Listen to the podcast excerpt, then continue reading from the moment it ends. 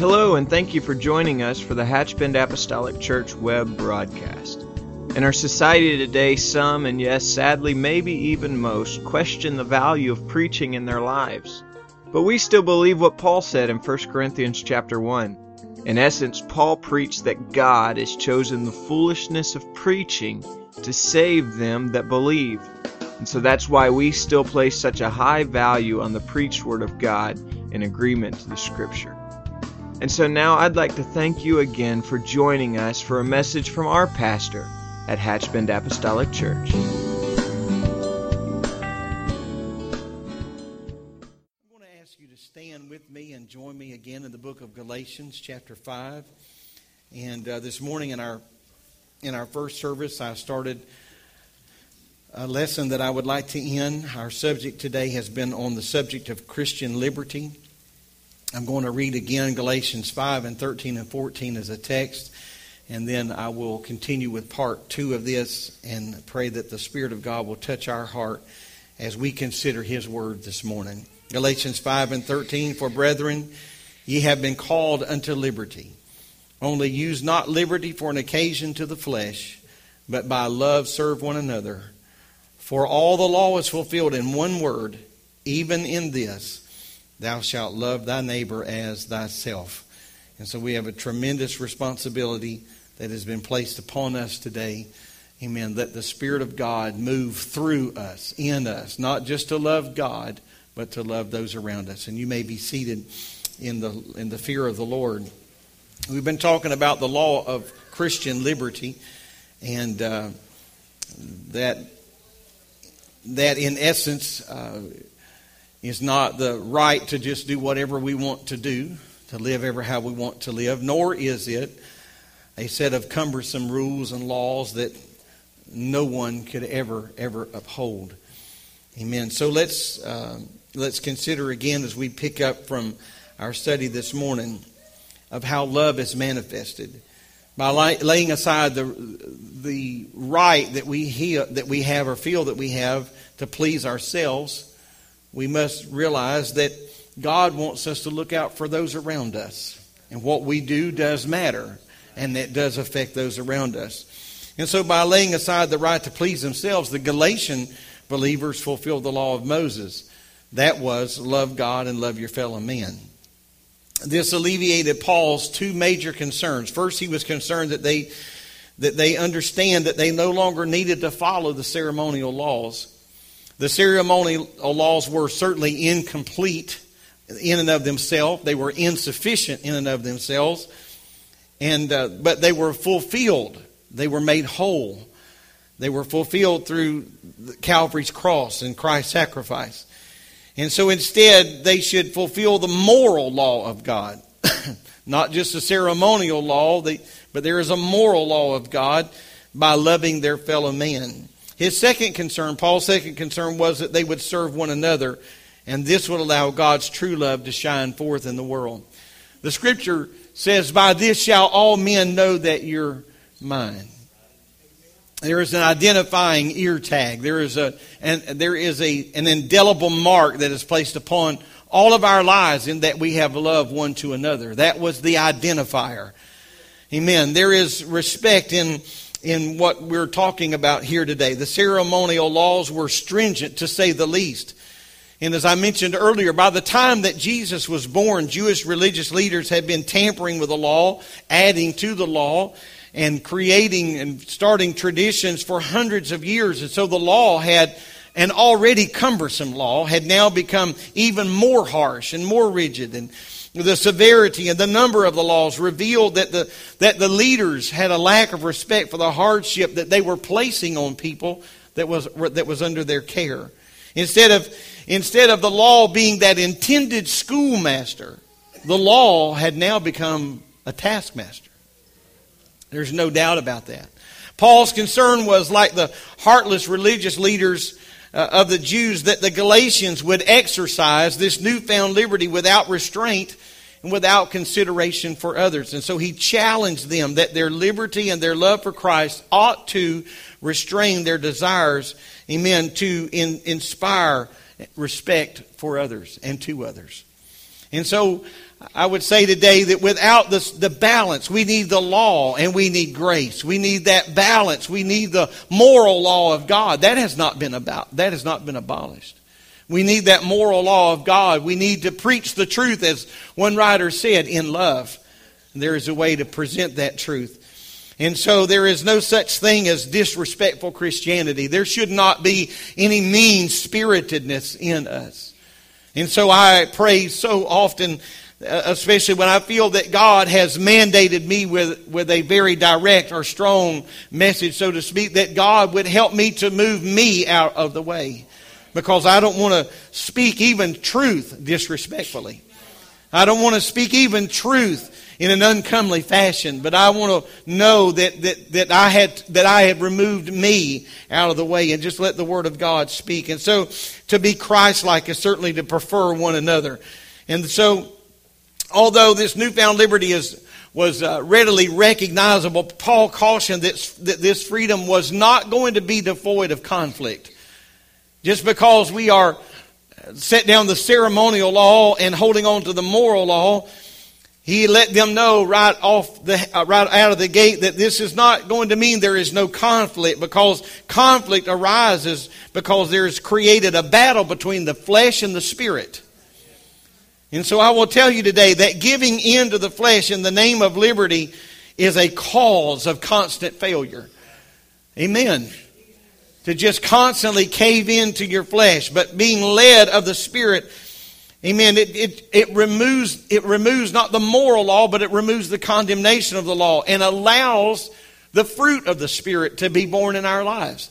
And I, I hope that all of the teaching for the last several months have not been in vain because we're trying to channel ourselves to one direction and understanding that we need to allow the Spirit of God to produce fruit in our lives, to manifest fruit in our lives. Amen? So uh, a Christian life still involves choices, absolutely. And right choices take effort. It is a chore to do the right thing sometimes. That's, it's the truth. Amen. The amens were a little weak on that, but it was it's still the truth. It is a chore sometimes to do the right thing because sometimes you would just like to do what crosses your mind. I don't mean sinful and evil, but when you back away and you realize, you know, I have the I have the power to say or I have the power to do, but is it how many people will you take out in the process of all that? It's kind of like the old fellow that had a bad roach problem in his home, so he lit his house on fire. That's one way to take care of them, but it's probably not the best way. And so we got to realize what kind of collateral damage will come if I do not allow God to temper the, the, the things in my heart. And so living for the Lord involves choices. And if you're going to make right choices, that's going to take some effort. It's going to be exercising. The Bible talks about exercising ourselves to righteousness. It doesn't just happen. It doesn't just fall out of the tree onto our head or out of the sky into our yard. It involves control. Wavering between yielding to the flesh or the spirit is a constant struggle. Amen. It is a constant struggle. It is every day. You know why it's a constant struggle? Because every day we wake up in this flesh house. That old Adamic nature is just right there, just right there. No matter how much you pray, no matter how much you read your scripture, no matter how dedicated you are to the house of worship, can we admit today that it doesn't take, it doesn't take very much to chip the pain and realize that the metal of the old man is right there. Right there. It's just, just beneath uh, and I'm, I'm not trying to make this walk with God sound so frail or fragile, but I don't want us to ignore the power of our nature because it is right there. And so I got to remain aware that I'm still human. Amen. I can't afford to forget that just because I've received the baptism of the Holy Spirit, that did not eradicate my carnal nature. Amen. I could ask you today how many people have the Holy Ghost, and a lot of hands, the majority of hands would go up in this building, and I can tell you that with every hand there is connected a carnal nature, a flesh man. Amen. So our Christian life still involves choices, and right choices take effort. And sometimes right choices and right decisions take time. Take time. We got to turn our desires away from flesh. We have to redirect those desires to the desire of the Spirit. And this means war. this means war. Absolutely, it means war. we could compare the Christian life to a, a man carving out a path through a very dense jungle. You can go there. You can make your way through there, but you're not just going to meander your way through there. You're, you're not just going to make your way without any effort. It's going to be chopping. It's going to take some effort to make your way through there. But can I tell you this, that although, amen, walking in the Spirit can be difficult, although it can be challenging and trying, Amen. But I can tell you that God will stand with us and we and He will be with us through every step of the way. Amen. Not because the it's it's a challenge, not because the flesh, the spirit is weak, but it's a challenge because the flesh is weak. Amen. The spirit walking in the spirit it's not a challenge because the spirit lacks. It's a challenge because the flesh lacks. And so Satan is cunning and full of hate for those that are born again. I'm going to tell you something. The devil knows your address. Yes, he does. Yes, he does. Amen. This is a battle, but can I tell you, it is a battle worth winning. It is, it is, it is a stand, but it's worth standing for. Hallelujah. Amen. It is a battle, but it's worth winning. The contestants in this battle is the flesh. Just leave your flesh alone for 24 hours. Leave it alone for 48 hours.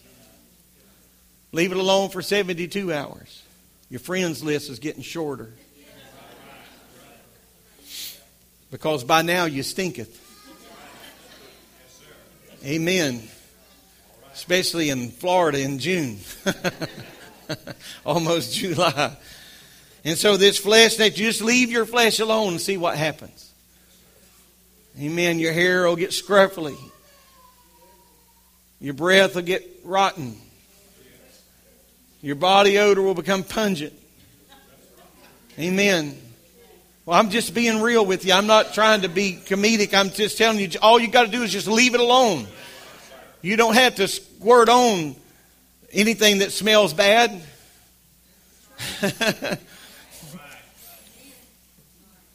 Justin uh, always refers to, he said, I got to go put on some stank be gone. said, because you better spray on some stank be gone or it'll be on you.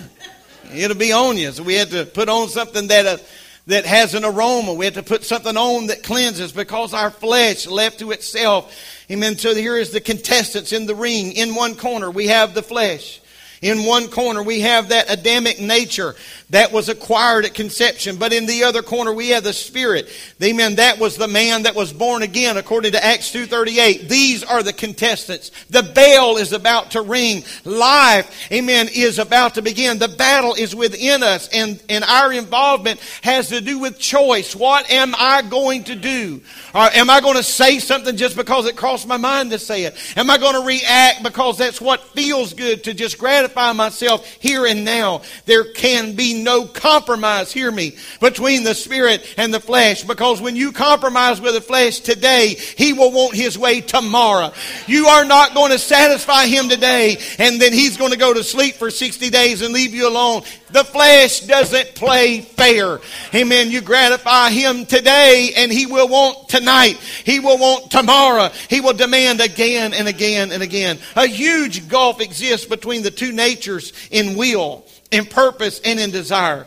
The flesh seeks to serve lusts that, are, that were brought to us by the fall of man. But the Spirit urges us to be more Christ like, to pull away. I'm going to speak today to, to something that I think we can relate to. There have been times, just like an earthly appetite said, Man, I just need something to drink or I need something to eat. There are times that our spirit man says, I need to pray. I need to pray. I don't say this to sound condemning, but I say this to challenge us. I wonder how many times we readily answer the old flesh and say, well, I'll get you at least a pack of crackers. I don't have time. I don't have time for a full buffet, but I can get you a Pepsi and a pack of crackers. I wonder how many times during the day when the spirit says i need i need a moment in the presence of the lord and maybe we are not in a position to fall out and pray eight hours but i wonder if we will say hey spirit i'm going to treat you like i treated the flesh. I'm going to take just a few moments. If it's nothing more how many have had your day changed by a pepsi and a pack of peanuts? Many, how many have had your have just a little bit of strength by just some crackers just a little bit? I'm not trying to be elementary here today but i'm I'm telling you that if that can do that for the flesh, I may not have time to just get to the church. I may not be able to come to the altar. But if I could just steal away and say, God, I want you to know I love you and I appreciate you. I need you to know that I love you with all my heart and my soul and I want to serve you with gladness. I'm going to tell you the spirit man would just raise his hand, so to speak, refreshed by that encounter and refreshed Amen. Each of these opponents desire a different path. To be sure, each path has a different destination. In order to please the Lord, a person with the Holy Ghost cannot always just do those things that gratify flesh. We cannot gratify the flesh.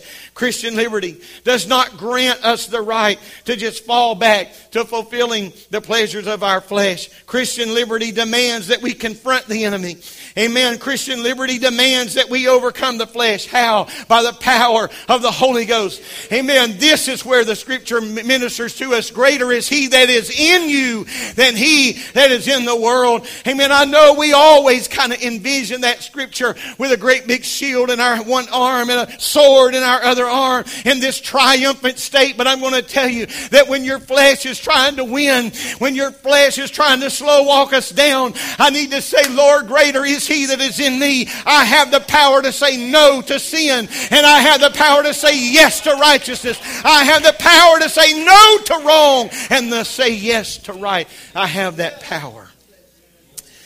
Amen. Christian liberty demands that we confront these. Under the law, people offered perpetual animal sacrifices to appease God's judgment of their sin. It was just year after year, year after year, grinding and grueling and never ending. But the blood of these sacrificial animals had no power. They could remove sin, but they couldn't remove the condemnation of sin. Therefore, the people lacked the ability to overcome sin because they were still under the blanket of the condemnation of sin. So, in order to win the battle between flesh and spirit, we got to let go of the works of the law in an attempt to gain in, in this attempt to gain spiritual victory. Paul expressed that to be led by the spirit. Amen. We need to be the, if we're going to be sons of god we need to be led by the spirit of god. Amen. He was saying to these galatians you got to leave the feudal traditions and you've got to turn and follow the lord. Now, here's something sad today, but so often, so often, liberty has been so grossly distorted. In the earlier stages of Christianity, some, some maintained that Christ's obedience and sacrifice on Calvary compl- so completely satisfied the demands against sin that they were no longer obligated to, eh, to obey any moral law because the, it's already been paid. I can do whatever I want. It's already been paid. And so they're not obligated. There's no obligation. And this teaching suggested that we could just live without any caution, without anything, just live to the wind. And what a distortion of the doctrine of grace. Paul refuted this teaching again in his writing to the Romans. You see, there's always going to be some, there is always a law. There's always a law. I, I, know I've made a couple of Brother Mooney re- references, and just forgive me here. But in another setting, another time, another place, I heard him talking about as a uh, as a young man, he went to eat supper with some neighbors, and he said when they when they sat down to eat supper, that the uh, the, the the lady of the house had had fixed some corn on the cob. And he said that they had little skewers on the end of the corn on the cob, and they set whole sticks of butter on the corn uh, on the table and they just set the corn on the cob down and just spun it on that whole stick of butter. And he said, Now that is, that is cool.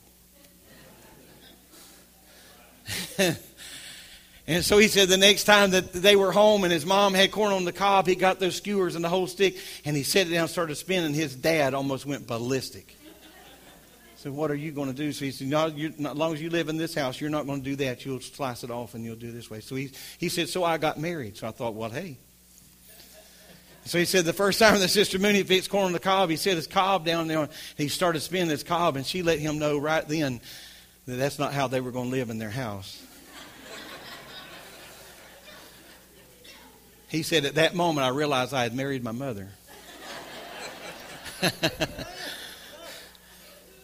So you think if we go here, this we can do what we want to. If we go here, we can do what we want to. But you see, there's always going to be something that regulates. I suppose to this day, we'll, we, can ask him in a couple of weeks. He's, he's, he, he, don't ask him. He probably don't even remember that illustration. But, but nevertheless, we can't just live like we want to. This what a distorted view of grace. Paul refuted his teachings to the Romans when he said in Romans 6:14, "For sin, for sin shall not have dominion over you, for ye are not under the law, but under grace. Then verse 15 is a powerful, very powerful scripture. What then shall we sin because we are not under the law, but under grace? God forbid. God forbid. Living any way we desire by while justifying it by proclaiming Christian liberty brings to the forefront nothing less than just the works of the flesh. My flesh is in control. I'll do whatever I want to do because I am in control. Now, I say this sincerely and, and, and not defensively, it is just a fact. But many people often view conservative churches as legalistic.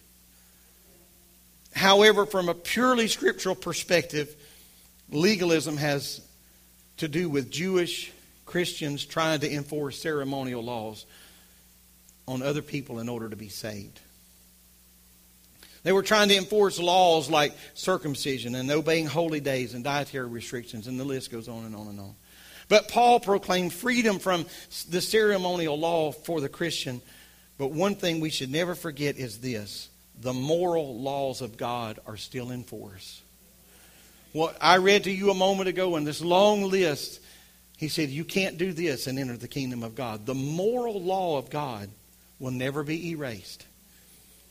The holy God requires holiness. 1 Peter 1 and 16 says, Because it is written, Be holy, for I am holy. Paul discussed two aspects of the, of the subject of Christian liberty. First, he dealt with the, those teachers in Galatians attempting to seduce the Galatians into thinking that they must convert to Judaism. Paul emphasized that Christ's sacrifice once and for all was powerful enough to free everybody their, from their sins and from the bondage of the ceremonial law. However, it's important to note that Paul never indicated that Christians were just free to do whatever we wanted to do and break the moral law of God. There are guardrails, there are lines, there are restrictions. Amen.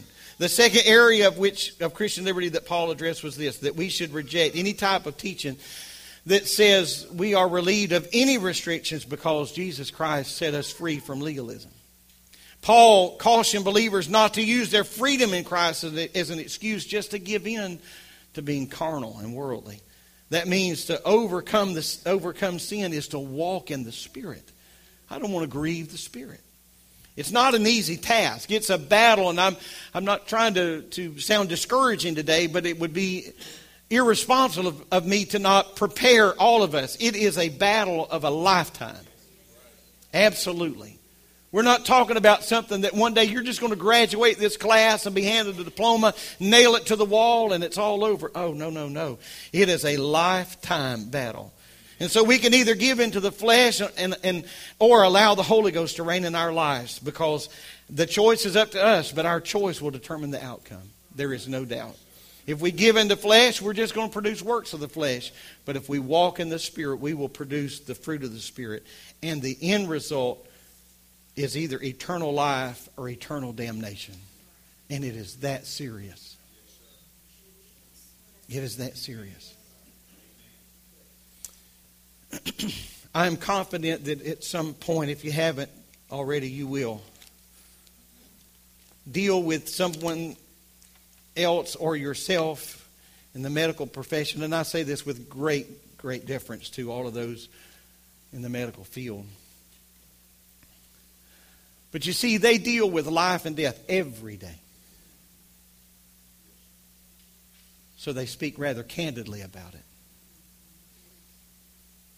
And so, a physician worth his weight in anything would say, You can do this and live, or you can do this and die. And we can reach down and grab our belongings and march out of that doctor's office and call him a bozo if we want to. But you shouldn't get crossed up with somebody that's telling you the truth.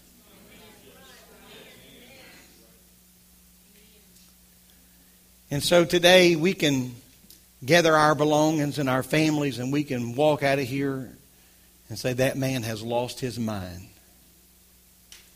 Or we can say, you know, it was in the book. We can do this and live, or we can do this and die.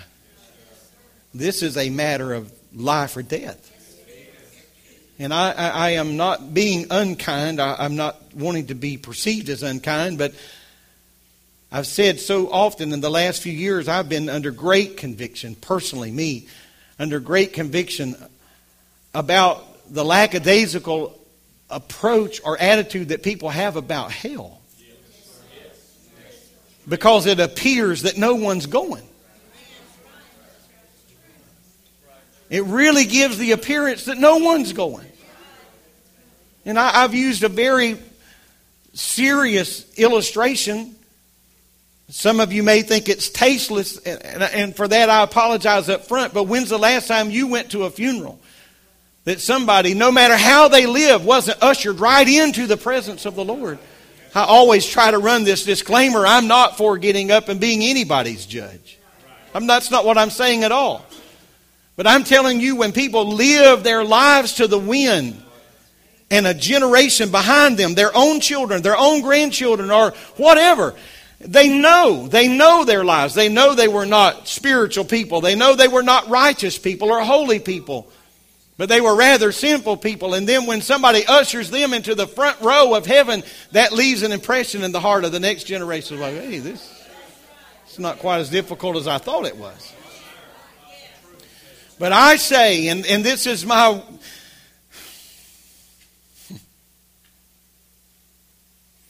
Sometimes I feel so out of step with the world that I'm living in. But this is what I say God give us anointed pulpits, anointed ministries that will still just preach the truth. The truth. Not the truth as I see it. Not the truth that is relative to the age of the hour, but just preach this book. Ladies and gentlemen, you cannot live any way you want to live and make heaven your home. It will not happen. It will not happen. Amen. It will not happen.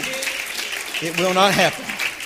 While I always want the atmosphere of this church to feel restorative, I always want the atmosphere and the ministries of this church to have the oversaturation of hope when people walk through these doors.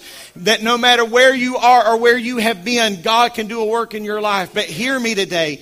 We are kidding ourselves if we can walk, if we think we can walk out of a motel room with a, with, with someone that is not our companion with fornication or adultery. We're kidding ourselves to think we can walk out of a bar room on Saturday night, walk into the church, and just because we felt something, everything is okay. It's not okay. It's not okay. What you're feeling is mercy. What you're feeling is grace. But don't ever confuse grace with God's approval.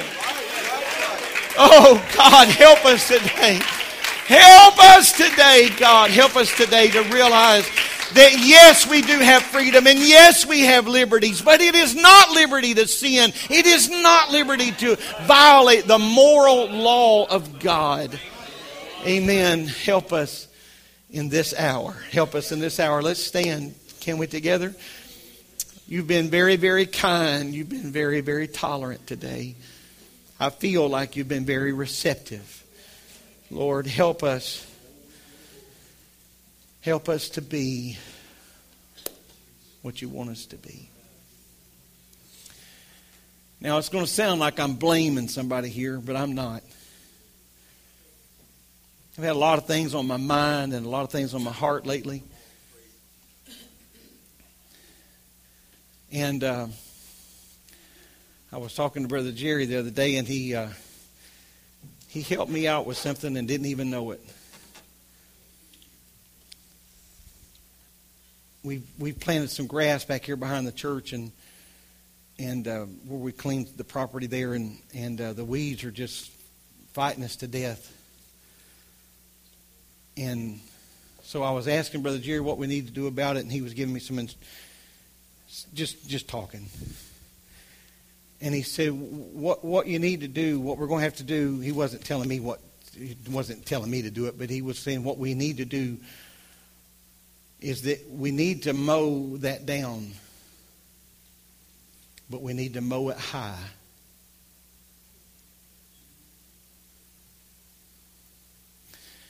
He said, because what's happening is the weeds are creating such shade that the good grass can't grow. But if we cut it too low, the grass is so young and tender it may not have rooted itself and we may kill it. just a little simple farming, just a little simple mowing illustration. But I took that illustration to prayer. And I said, God, today I've got to preach. And I need to mow. I got to cut off that that's creating so much shade that the good in us can't grow. But God, help me not to mow so close that I kill the root in anybody's heart here today. I'm not seeking for your sympathy, but I'm going to tell you that this is not an easy job. I'm trying to find the balance between saying, God, help us to be merciful, but God, help us to always be apostolic.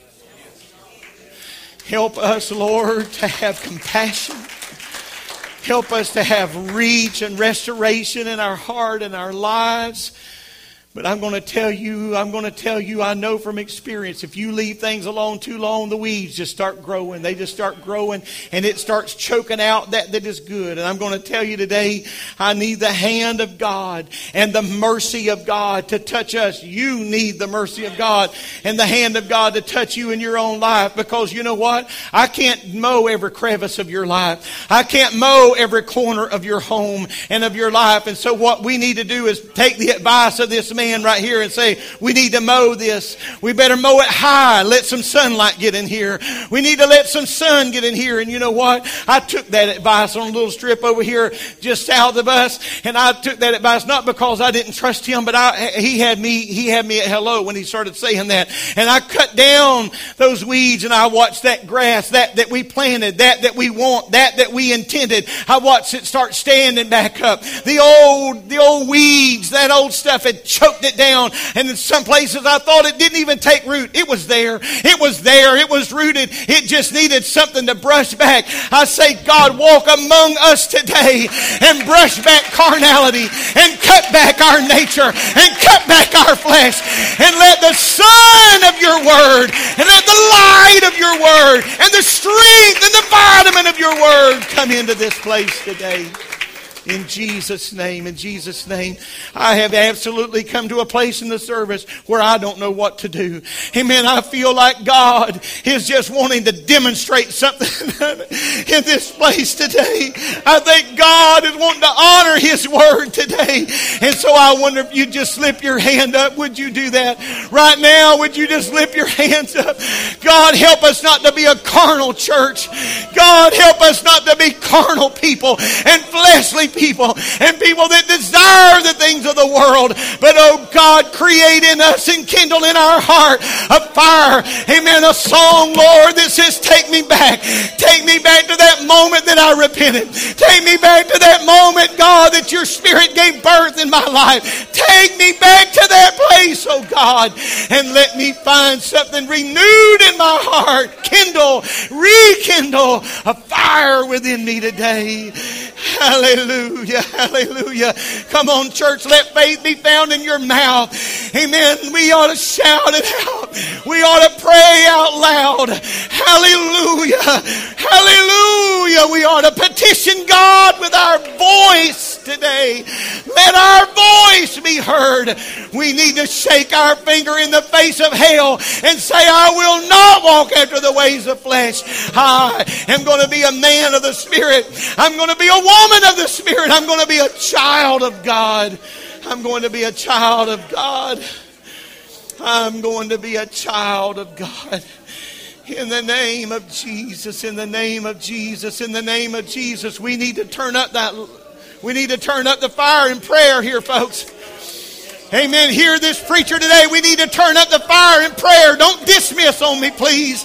Don't go home in your mind on me, please. I'm asking you for some salty tears to run down your cheeks. I'm asking you today to let God break your heart again in repentance. Oh Lord, help us to not stray.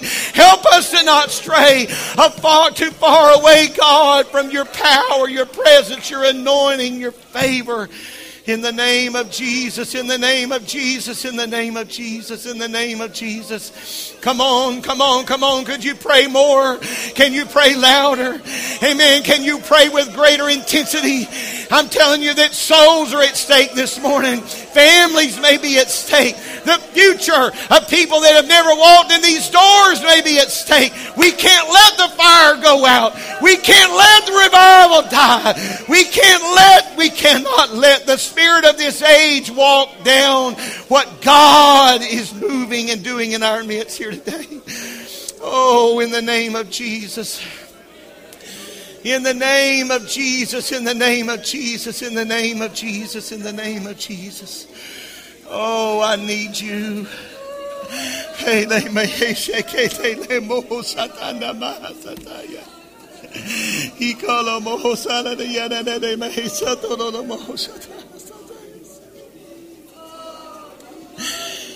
Oh, in the name of Jesus, in the name of Jesus, in the name of Jesus, in the name of Jesus, in the name of Jesus. Oh, great God, oh, great God, move among us today. Great God, move among us today. Great God, move among us today. Oh,